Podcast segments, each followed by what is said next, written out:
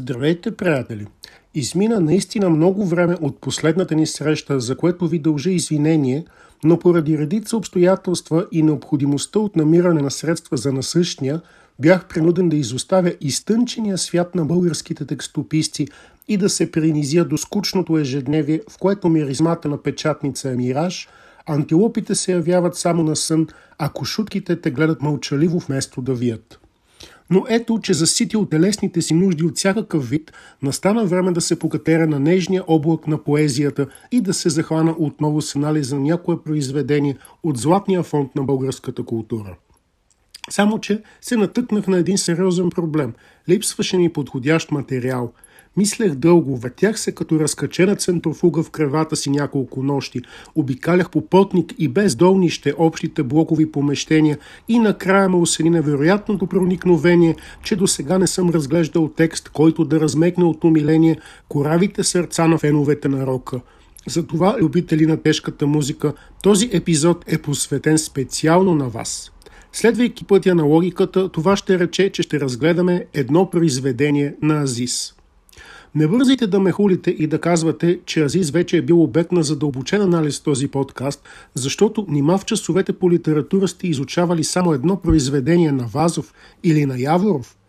Титаните на българското творчество оставят такава трайна следа в ума ни, че техният гений не може и не бива да се оценява само с една творба или с една микстура от цитати. Това е все едно да натъпчете мусака в хот-дог, да залеете всичко с крем карамел и да го фламбирате. Но стига толкова празнословия, нека се потопим в света на изисканата поезия. А днес тя се състои в разглеждането на песента Хоп. Тази песен започва последният начин, цитирам. Мило, обичаш ли ме още? Бейби, събличаш ли ме нощем? Още в самото начало авторът прибягва до любимата си тактика, а именно да заблуди невежия слушател, че в песента ще става дума за градиращи горещи страсти и прелюдии към вулгарно полово сношение. Но ще забележите само след малко как потрясаващо се подлъгват плебейските уши. Карай бавно, няма да бързаш, Продължава лирическият герой и тук той блясва като виден пропагандист на безопасното движение по пътищата. Тъй като, както вече споменахме, песента е посветена на любителите на тежкия рок, които са известни и със страстта си към високите скорости, Азис бърза да ги предупреди за рисковете от безотговорното шофиране. След това предупреждение, лирическият герой преминава директно към условното послание на песента. Цитирам хоп и влиза малко по малко, хоп, движи се бавно и бавно, хоп и вкарай го точно сега. Какъв мръсник ще просъскат моралистите тук, прозирайки нечестивите мисли на автора, а невежите ще повдигнат очудено вежди и ще запитат кой фен на тежката музика би харесал подобно нещо? Та това е долнопробна чалга. Да, ама не скъпи слушатели. Точно в този куплет проличава безспорният талант на Зис. Талант умело да заблуждава лековерните, че пее за ефтини плътски страсти. Ключът на неговият майсторлък се крие именно във възклицанието хоп.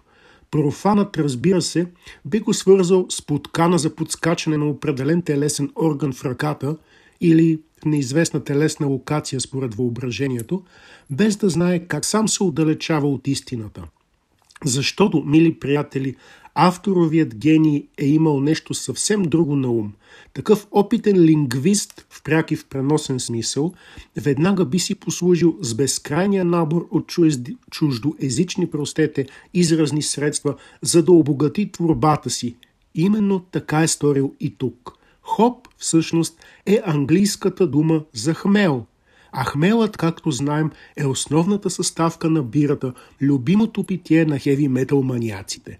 Замислете се сега колко различен смисъл добива кулминацията в песента. Хоп и влиза малко по малко. Тук очевидно лирическият герой пие бавно на скромни глътки, за да се наслади максимално на кихлибареното питие. Хоп, движи се бавно и бавно. Пенливата течност очевидно се стича бавно в хранопровода на героя, насищайки с горчивия си вкус цялото му същество. Хоп и вкарай го точно сега. Очевидно, След вкусването на качествената бира, нашият протагонист е толкова вълдушевен, че иска в помещението да се вкара какво? Един огромен кек, който да бъде опустошен за минути. Разбирате ли сега, рогате ли такива, как Азис е посветил цяла песен на бирата, на този невероятен еликсир и съвсем не ви говори за креватна акробатика и рипнали гениталии. И това е съвсем логично, просто няма какво друго да бъде.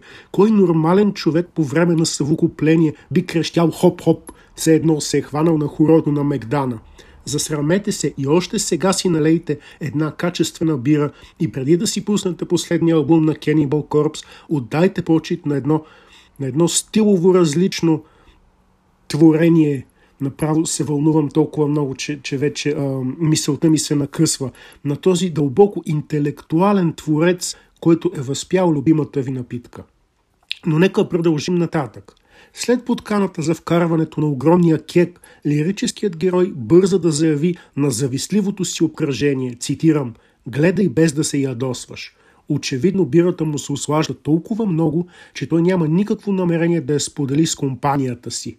Като един истински мачо той иска всичко за себе си тук и сега, без да го споделя. В подкрепа на твърдението, че той е истински рокер и може да пие като викинг, когато кехлебарната течност кега започва да привършва, геройът ни възкликва, цитирам отново. Не дей да свършваш точно сега. Задръж се малко. Да, да, така. Очевидно, в изгарящата си жажда, той накланя кега, започва да го върти и надига само и само за да изцеди последната капчица пиво от него. Виждате ли, Рокаджи, такива, какъв истински фен на бирата си имаме тук, който би могъл да ви засрами със своите способности да поглъща бира, а вие дръзвате да го хулите, че бил чалгар, простак и какво ли още не. Един от най-старите запазени документи, открит в Вавилон на повече от 6000 години, описва приготвянето на вид бира за жертвоприношение.